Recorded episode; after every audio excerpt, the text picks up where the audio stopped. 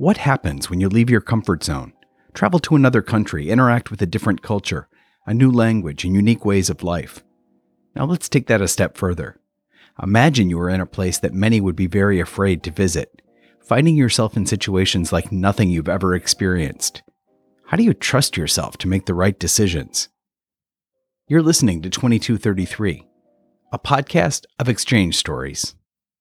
I really had to fight a lot of ideas that you're told about another part of the world and people that live in another part of the world. I think oftentimes in thinking about the Middle East, we automatically think about how much conflict is in the region. And we automatically think about, at least being at the State Department, about the geopolitical context of the country that you're in. But I think that there's such a human level of interaction that's so important to get when you're on the ground. And that if you're not trusting the actions of the locals, that you could escalate what might not be a, a dangerous scenario in the first place to something that might be dangerous.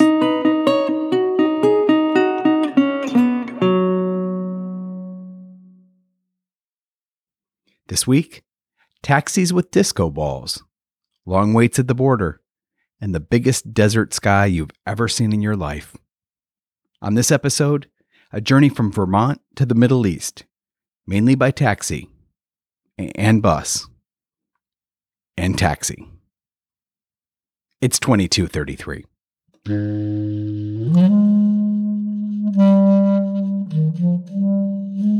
We operate under a presidential mandate which says that we report what happens in the United States, warts and all. These exchanges shaped who I am. That's what we call cultural exchange. When you get to know these people, they're not quite like you. You read about them. They are people very much like ourselves, and that it was possible to create. Oh, that's what we call cultural exchange. Ooh, yes. My name is Madeline Murphy Hall. I originally hail from the beautiful Green Mountain state of Vermont. I spent time on two different ECA programs, one in Jordan in 2009 and one in Kuwait in 2011. Currently, I work at the State Department working on programs in the Middle East.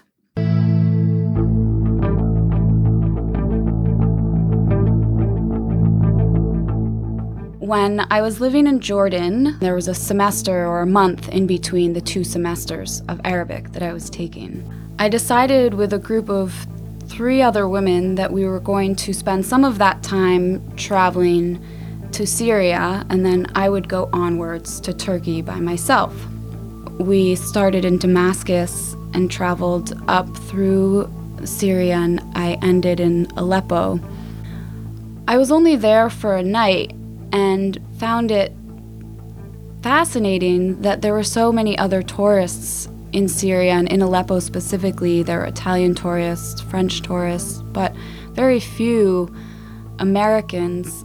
And at that moment, really realized how the stories that you're told living in the United States and the news that you get often is very different from the experiences on the ground that you're able to have when you're really able to connect at a human level that people deep down really want a lot of the same things to share in food, to be joyful, to laugh, to find connection. And it was really powerful in this ancient city of in Syria having that aha moment.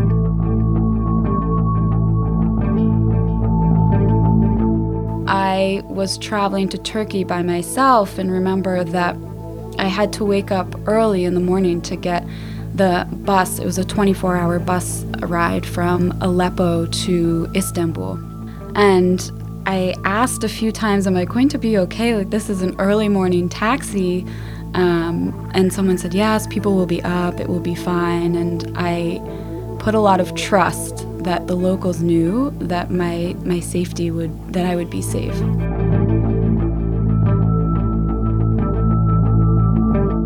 But I think it was in Syria where I had some of the most frightening taxi experiences that I've ever had in my life.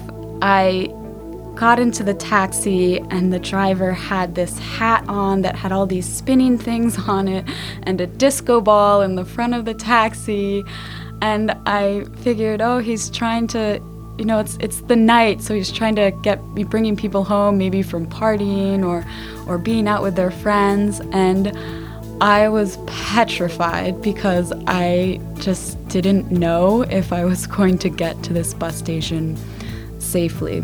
So we eventually got to the bus station, and I remember being incredibly relieved, but also knowing that I was had a, had a deep trust for for what the the man at the souk or the market had told me of how I needed to get a taxi and that I'd be safe going to the um, to the bus station.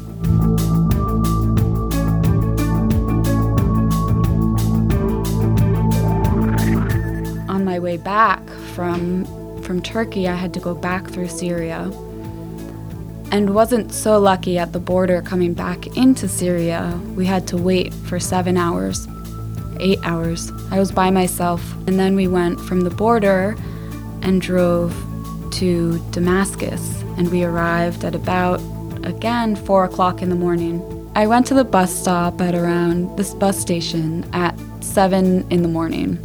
And everyone was telling me, there are no buses to Jordan today. It's Friday.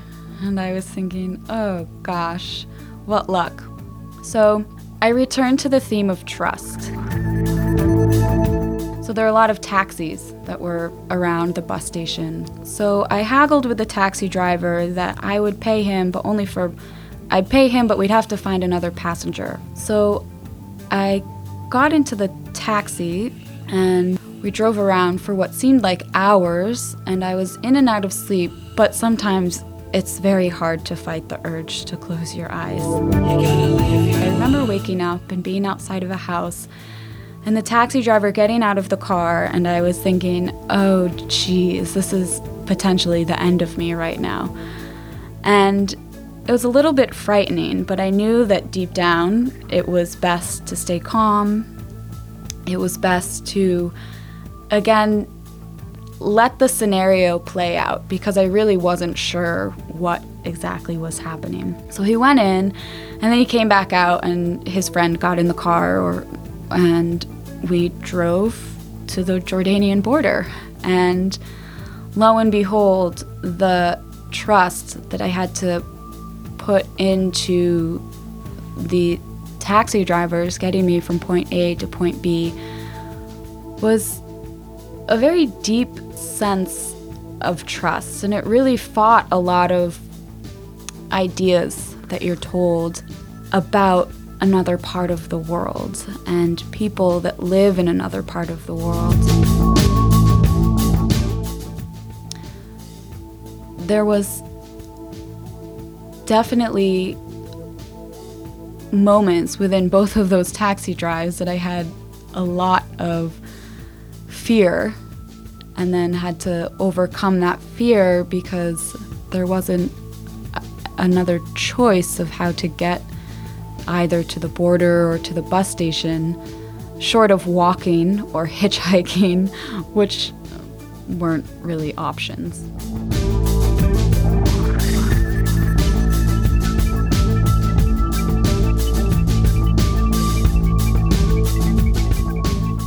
I think that there are a lot of lessons to unpack from that, but I think the biggest one was not just trusting others, but also having the ability to trust myself. That deep down, if I felt that there was really a danger to my existence or well being, I would have found a way to get out of those situations. But I think that there was a level of safety that I really felt secure in in in where I was. And I think that the other thing too is the ability to really to really sometimes let something unfold that something that may appear to be really scary sometimes really isn't and you have to let it unfold a little bit to then see how you might need to react. But I think there's a lot of patience in in both of those experiences that you have to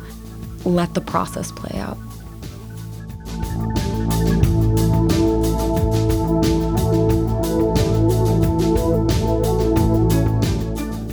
It happened at several times. I would say that it, it was kind of a reoccurring thing where you'd get in a car with a taxi driver and um, they would uh, you'd say, "Oh, I'm from the United States," and they ask you, "Oh, what are you doing here?" and and um, I'd say, "Oh, I'm taking Arabic. I'm here. I'm really interested in your culture, and I I feel that in our country, in the United States, there's so much misperception about what it means to to live and to be in the Middle East, and I wanted to really explore the region for myself at a and get an understanding for the local context that isn't coming from from the news or from other sources. And we'd start to have a conversation. I'd often ask if I was married, and then they'd tell me that they'd have, you know, their son or a cousin or someone that they could marry me off to.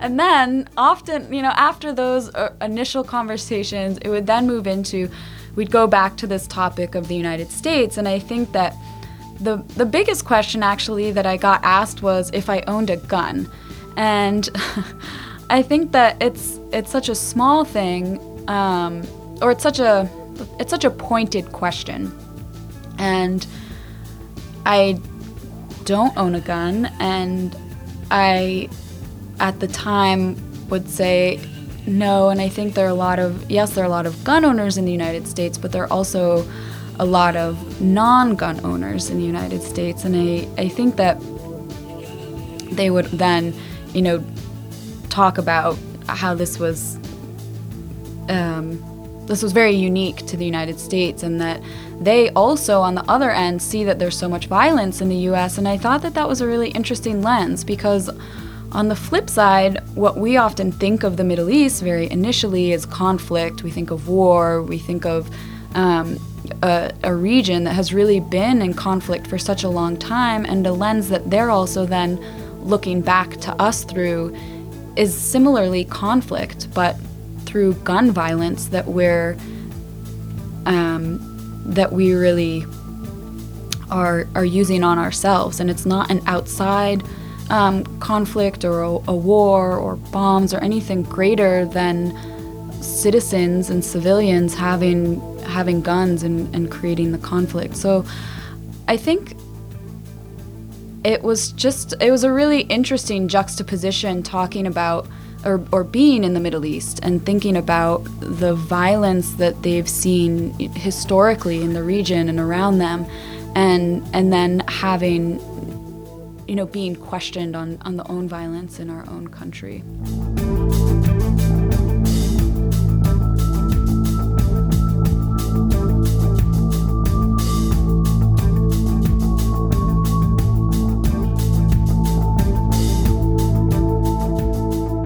When I when I think about my time living in the Middle East, I also think of of the night sky. So I remember going to Jordan and and going to the desert to Wadi Rum, which is this vast desert, and camping, and just looking up. And I didn't think that the stars could just look so grand and vast, and they went on forever and ever and ever. And it really made me feel so tiny in this you you can just really see, almost like feel and see just how vast the the universe is. And I think that that's really powerful. And if you have never seen a night sky, I suggest going to the Jordanian desert and um, and wis- witnessing it for yourself, or, or any other desert. It just it feels like it. The sky kind of envelopes you, and it's a very unique and also a very comforting feeling that um, you can you know there's just so much vastness and and you can be a part of it but at the same time you're such a small part of it. It's very humbling in a lot of ways.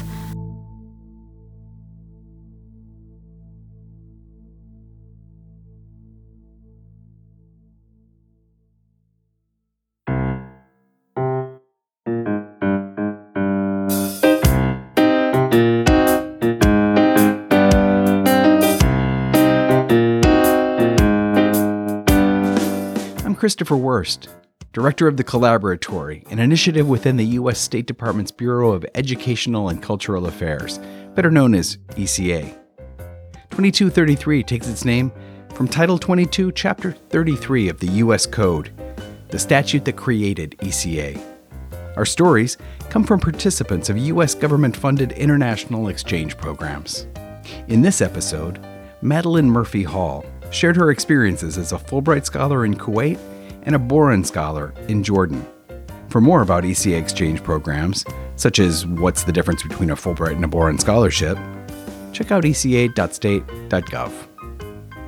We encourage you to subscribe to 2233, and we'd love to hear from you. Write to us at ECA Collaboratory at state.gov. That's ECA C O L L A B O R A T O R Y at state.gov.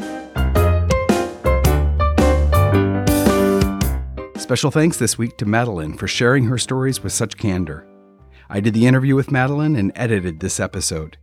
The featured music during this segment was Time Train by PC3. Music at the top of each episode is Sebastian by How the Night Came, and the end credit music is Two Pianos by Tiger Loose. Until next time.